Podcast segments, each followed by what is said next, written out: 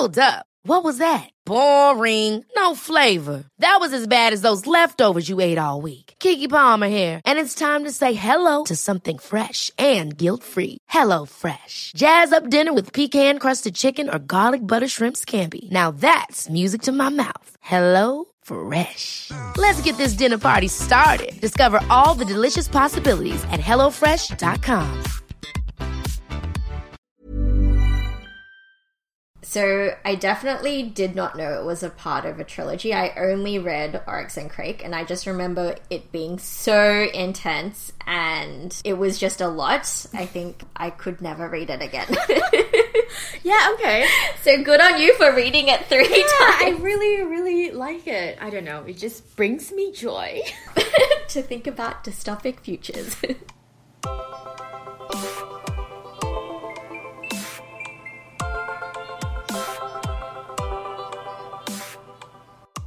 Hi everybody, my name is Steph. And I'm June. And you're listening to our podcast, List Me Tender, where we delve into bucket list things to do before you turn 30. I cannot believe it, but this is episode 5, Woohoo! Which means we are halfway through our initial target of wanting to record 10 episodes. Wow. And it seems really surreal that we're doing this. That is crazy.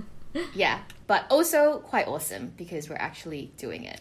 So today we are talking about reading a life-changing book. So I'm just going to read this little paragraph we have. Reading has several benefits like boosting your imagination, improving your communication skills, keeping your brain sharp, and it also helps you learn about new things and become a more knowledgeable person. Before you turn 30, make sure to give your mind the chance to see something differently through the pages of a book. So Daph, did you read much as a child?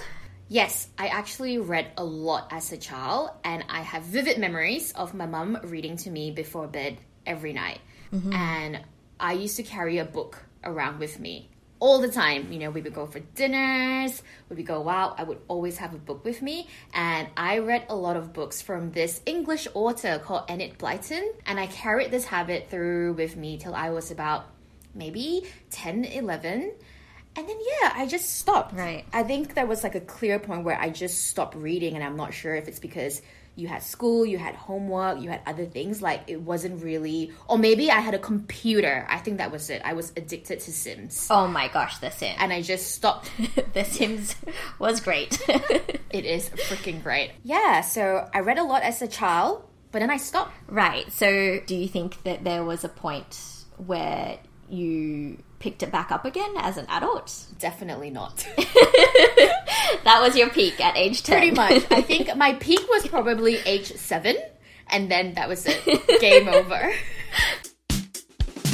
How about you, June? What is your reading history? So I definitely read a lot as a child. My equivalent of your Enid Blyton, who I've never heard of before. But my equivalent is this Australian writer called Paul Jennings. And in primary school, he was all the rage because he wrote these really creepy stories. And I would kind of scare myself reading them and get all these nightmares, but they were great anyway. And then once I got into high school, I read a lot because I really loved my English teachers, and I just remember reading all these very intense stories, things like Animal Farm by George Orwell, and I used to make Grace, my little sister, read them as well, and she was... When I was in grade 7, she was in grade 1 or 2, and so it's this like 6-year-old reading. Did you social commentary? Did you chat to her about the book after? Like, did you have a discussion, or you just... No, I think I honestly just, as soon as I finished reading them, I would be like, Grace, this is a great book. You should also read this book. So she read absolutely everything I read. Wow, what an evil sister. So did you make a reading list of things you want to read before you turn 30? Definitely not. Not at all. I struggle even to read 5 books a year. That's still pretty good if you read 5 books a year. I've been really trying hard to like read more books and to incorporate it into like everyday life. If you had to though, were there any books that you kind of had in your mind that you really wanted to get to before you turn 30? Maybe the 2 books that my dad told me to read when I was younger. So my dad... What were they? The first book was Rich Dad, Poor Dad. Oh yeah, I read that. Jaws made me read that one. Did you like it? I honestly don't remember much about it. Then maybe not that. But all I remember is that it was useful. I think his dad was the not rich dad, but then he had a friend who had a rich dad. And he learnt life lessons from that friend's dad. And now he's really rich, so I guess it worked for him. What was the other one? The other book is Who Moved My Cheese? I believe it is a work-related career book. Perhaps something I should read now. Mm. Or maybe I should have read 10 years ago, which maybe you wouldn't be in this position of never knowing what I want to do. It's a sliding doors moment. If only you read this book. If only. Hindsight, everybody. Hindsight. Did you have a reading list, June? I did not have a reading list, but I did have one book that I definitely wanted to read before I turned 30, which didn't happen. That's okay. Thank you. That book was Man's Search for Meaning by Viktor Frankl. This man, he wrote this book when he was in a concentration camp, and it's supposed to be very deep and reflective about meaning of life type thing. So yeah, I guess we should probably read those books that we had. Maybe I'm struggling to even read books that I am interested in, let alone books that I should read. So, should we jump straight into it then? So, what are some life-changing books that you have read? I am going to spend most of my time talking about the one book that I really feel has made a massive impact to my life. Wow. And that is, drumroll. Drumroll. Marie Kondo's book. So for those of you that know me, this is not a surprise because I do go on and I preach about it. And the title of her book is The Life-Changing Magic of Tidying Up: The Japanese Art of Decluttering and Organizing. Right. It sounds really boring and stupid, and if you don't really take it in and read the whole book, it can definitely feel like fluffy and not at all useful. But this book has definitely changed my life because I am a hoarder. Yep. June can attest to this. In my early 20s, I love stuff. I still love stuff, don't get me wrong. I like being surrounded by things and always want to buy more stuff. But after reading this book, it really changed my point of view in terms of how you view things. Her book, it's a really easy to read book. It's very short. What do you think it was about this book that really made an impact? Well, first of all, how did you find it? And what was it about it? Like, what was the main message that you kind of struck gold with? So I first heard about it from a friend when I was working at the Sydney Opera House, and I didn't really pay much to it. Also, I looked at the title and I was like, this sounds like a really annoying, stupid book. It does sound very specific, hey? It does sound very specific. But then I think my cousin, Joe, or our friend Laura read this book and was like, this book is amazing, give it a go. And because I didn't have to buy the book, I borrowed it off someone. It was a very small book. It was super easy to read. I smashed it out in like 3 days. It was also written in a very matter-of-fact way, and I'm not sure if it's because it's a translated book, like translated from Japanese, so it's very to the point, but also clear. Right. There is a method, to going about this concept, this principle, this way of life. And what I did then, and I would advise everybody, if you do want to read this book, please do not watch the Netflix series. So Marie Kondo has done a Netflix... Have you watched the series? I have watched the series, and it is terrible. The Netflix series does not do it any justice at all to what the book is. Right. So if you are going to read the book, please do not watch the Netflix series. Read the book first. It is a small book. It's super easy to read. And I would advise anyone to allocate the following weekend free so you can actually straight away implement what you've learned from the book the following weekend, because I did that. Right. As you're reading it. As soon as you finish reading it, the following weekend, just spend a whole weekend and start. Do the thing. Yeah, I did it and it was amazing. And it wasn't just like, here are tips on how to declutter or how to tidy up. It's like life lessons. Right. Where you can apply it pretty much everything in your life, I would say. So for me, this was an amazing book. So is this something that you implement in your life day to day now? I definitely consciously try to. So, for example, 2 weekends ago, we're coming into winter now, and I'm like, I don't have any winter clothes. I need to be ready and have everything. You know, I need new jumpers, new shoes, new coats, new jackets. And then I was like, okay, let's take a step back. Do I really need all these things? So I went through the process of the Marie Kondo steps, not to get rid of stuff or to declutter, but just to sense check how much things do I have. And I did that and realized I have 15 to 20 jackets that I have here with me, mm-hmm. and 15 jumpers, which makes me go, actually, you know what, Daph? I don't need any new winter clothing. I have everything I need for me to get by. Mm-hmm. So you use it almost as a pulse check of what you have. Correct, yeah. I use it as a pulse check now. So now and then... Mm-hmm. What that means for me is that in my mental space, I have freed up that I need to be buying stuff. Mm-hmm. You know, I need to be online shopping. I need to be browsing, you know, because I need more jumpers. I need a new pair of shoes. I actually am like, you know what? I have 3 pairs of shoes that could be waterproof shoes. This is going to last for 3 months. Do I need this? Do I need more than what I need? No. Mm-hmm. So it's okay. I'm going to just deal with what I have. Mm-hmm.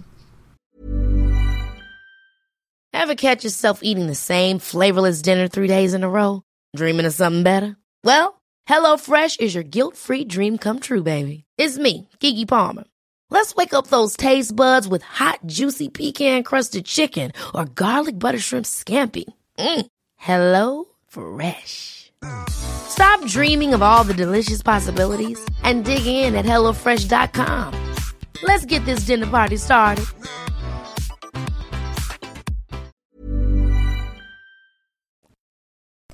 So, Daph, if you had to summarize the Marie Kondo book, how would you do that? I am going to be controversial, and I am not going to give you a summary because I actually want you to read the book and get to the end, because I often feel like when I give people the end summary, the response I often get is, but I like everything I have. Everything I own sparks joy. And... which really annoys me, and I totally understand why they say that. Yeah. You know, because the summary that everyone talks about is every item you pick up should bring you happiness, and you should thank the item if you want to let it go. And it just sounds stupid. Mm-hmm. Like, that just sounds so airy-fairy, but people don't understand that that is step 5.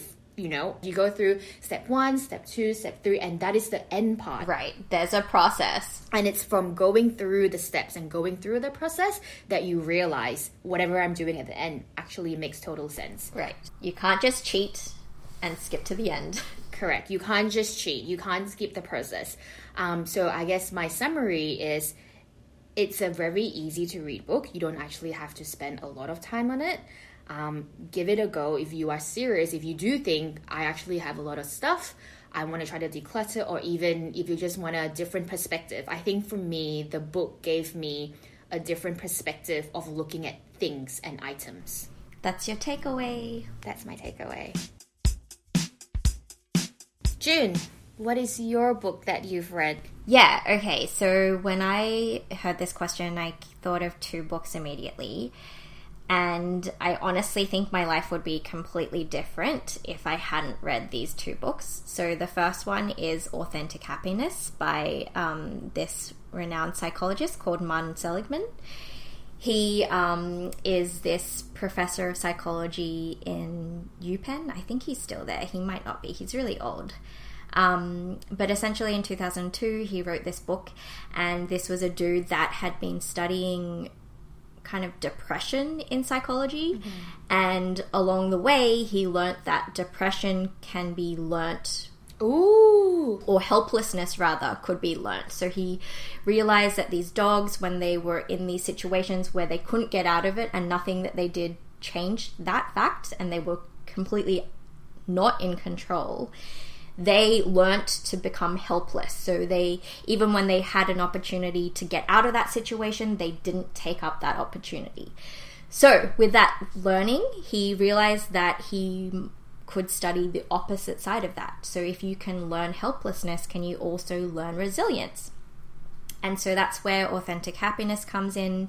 He founded pretty much, or was one of the 4 founders of this whole school of thought called Positive Psychology, which is all about how you can really build resilience in yourself and learn how to be authentically happy through all these different ways of thinking about your life, and gratitude was a really big part of that.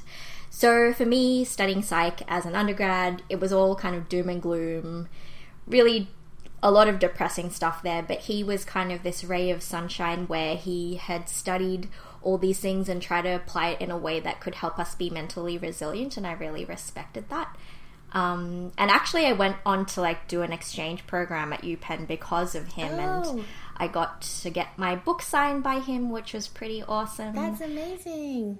Yeah, so I really don't think I would have loved psychology the way that I did if he kind of hadn't been there, and I definitely wouldn't have gone to pursue that exchange program if he hadn't been at that school either. So that was definitely a big life-changing moment for me. Is this an easy read, or...? I would say it's quite easy. It's not textbook-like at all. It's more... how would I describe it? More narrative, because he is kind of describing his journey of how he came to this, and it breaks out into chapters the different parts of building resilience. Mm-hmm. Yep, Authentic Happiness. So that was one. And then the other one is a book called Change by Design. The person that wrote this, Tim Brown, he was the CEO of this organization called IDEO, which is an organization that is super well known in the design community.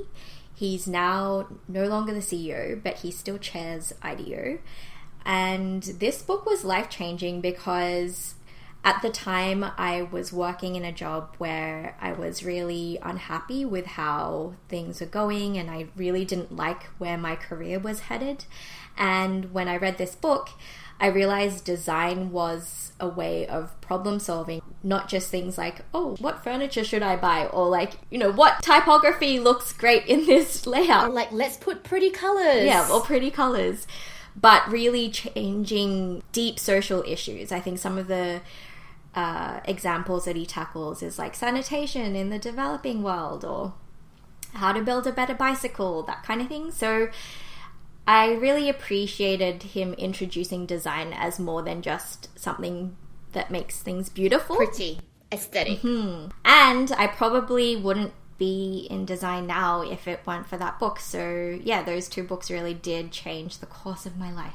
Wow, so inspiring. Would you recommend Change by Design as a book for an easy read? Like, would people enjoy reading it, or...? I think certain people would enjoy reading it. I think if you enjoy reading about strategy and how you can approach problem solving in a different way, and you're curious about what design is, or what design thinking, you've heard the buzzword design thinking and you want to know more, Change by Design is a great way to introduce you to that. I'm curious to know who introduced you to Change by Design. How did you find this book? Honestly, I think it was just at the library when I was there. You know how sometimes they have those recommended sections? Featured for the week, featured for the month. Yeah, exactly. Librarian recommended or whatever. I think it was on there, and so I picked it up. Wow. It was really chance. Mm-hmm. That feels like a magical moment. It really was. It's like calling out to you. Because,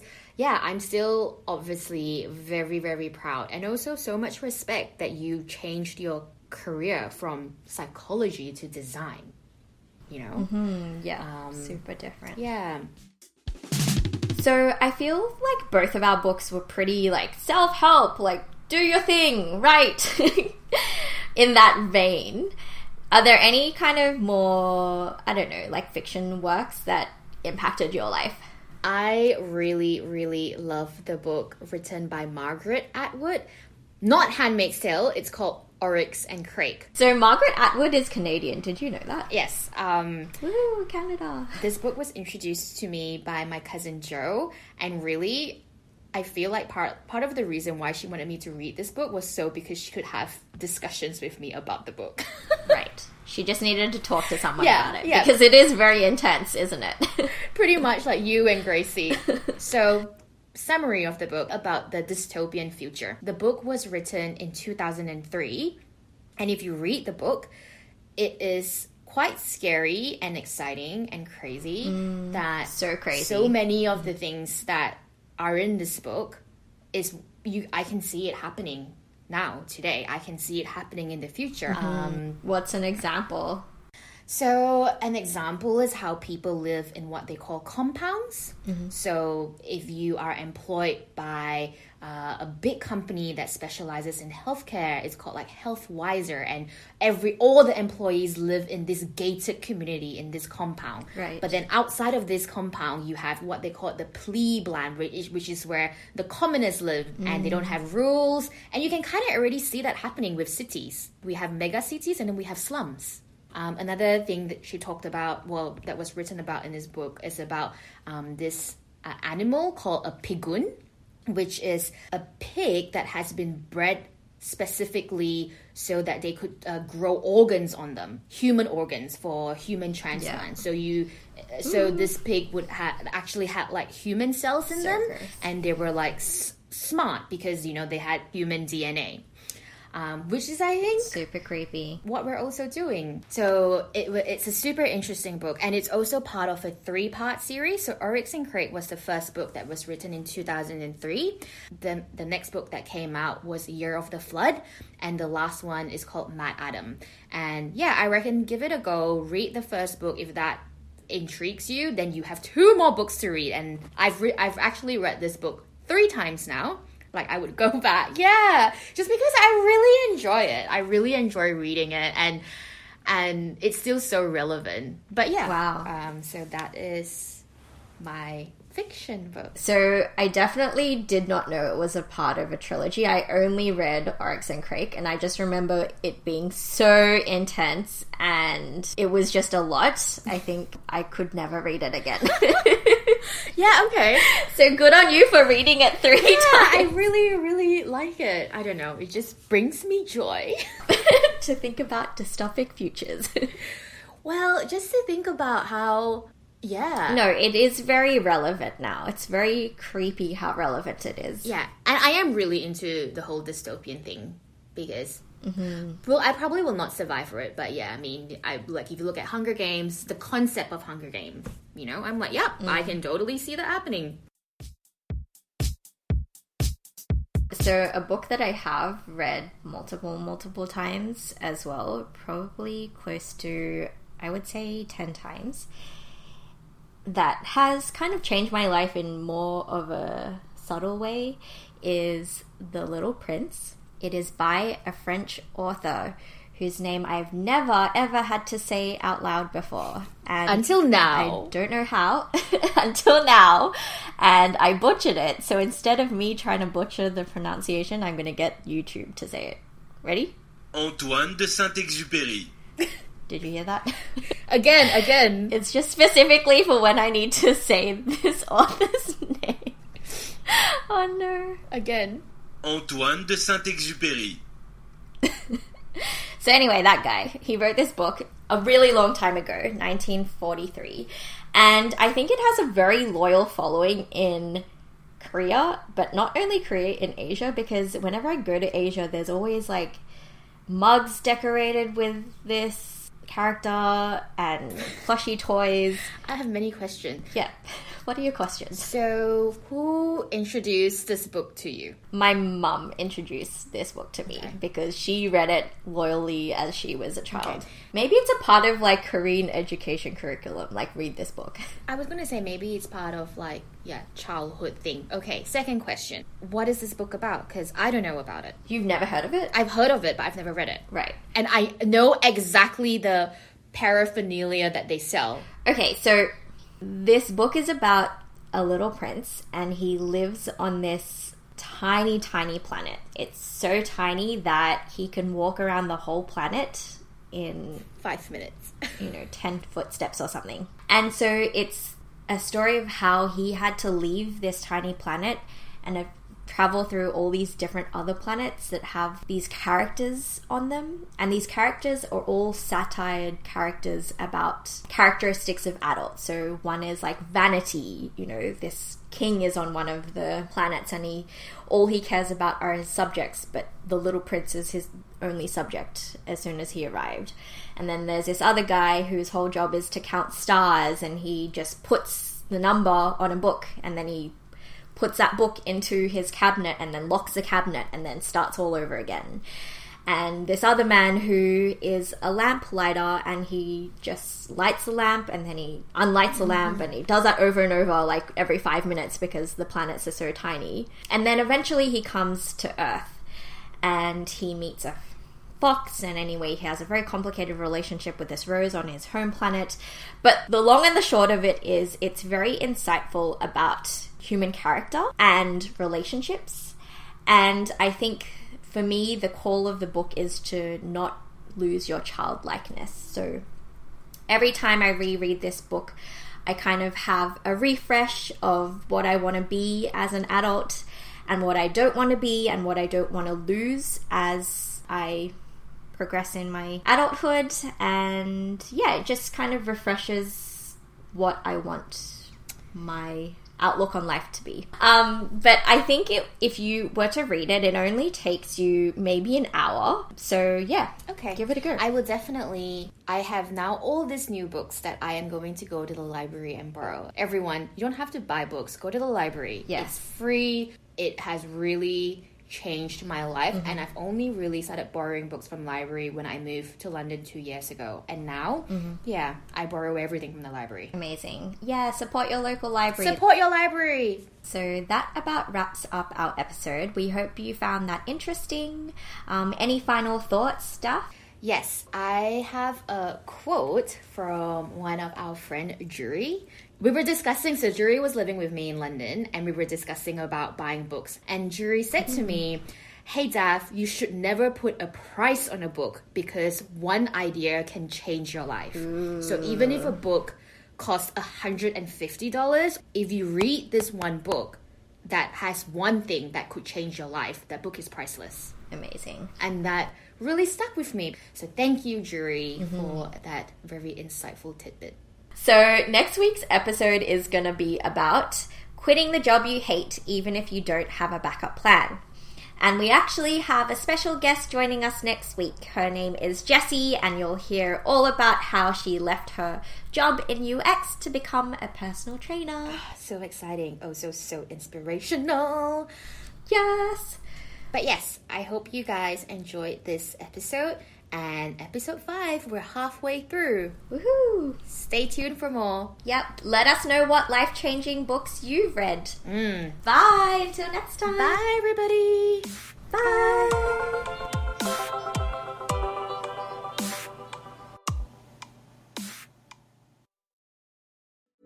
Bye.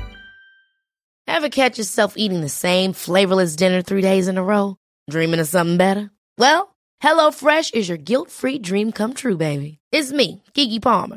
Let's wake up those taste buds with hot, juicy pecan-crusted chicken or garlic butter shrimp scampi. HelloFresh. Stop dreaming of all the delicious possibilities and dig in at HelloFresh.com. Let's get this dinner party started.